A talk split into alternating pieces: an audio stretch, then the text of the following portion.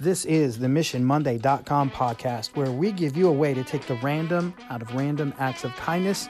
You can make the world a better place, one human interaction at a time. Go to MissionMonday.com to learn more about Mark and Sam and what we do and how to make it happen where you are. Mission Monday family, here's what I want you to do this week. Think about something you have learned that you have seen success because you have learned it. Think about who taught you that thing. Reach out to them and let them know about that success.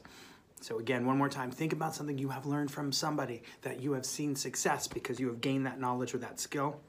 Reach out to the person that taught it to you and let them know about that success.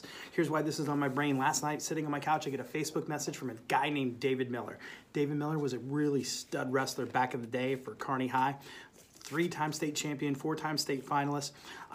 David has gone on to do a lot of coaching, and there was one time when David was coaching in Iowa, he sent me a Facebook message, I think, and said, you know, that one move that you had, I was trying to explain it to the coaches here, and they were looking at me like I was crazy. Can you make a video and send me that technique? And I did. Now, that was years ago that David asked for that. Last night, I get a Facebook message from him and said, hey, you know that move? We just pinned the #1 rated wrestler in the state with that move tonight.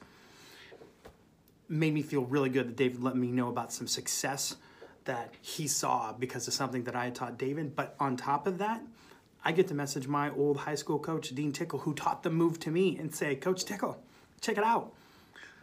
This still has momentum. It's still good technique. People are still seeing success with this, and you taught it to me in 1989. So super powerful when people can hear about the successes that someone else has had because of what they've learned from them. So reach out to somebody who has taught you something that's been important to you, that you've seen success because of, and let them know about that success. Let me know what those lessons are too. Hit me back up. I would also love it if you'd go to MissionMonday.com, and I love you guys.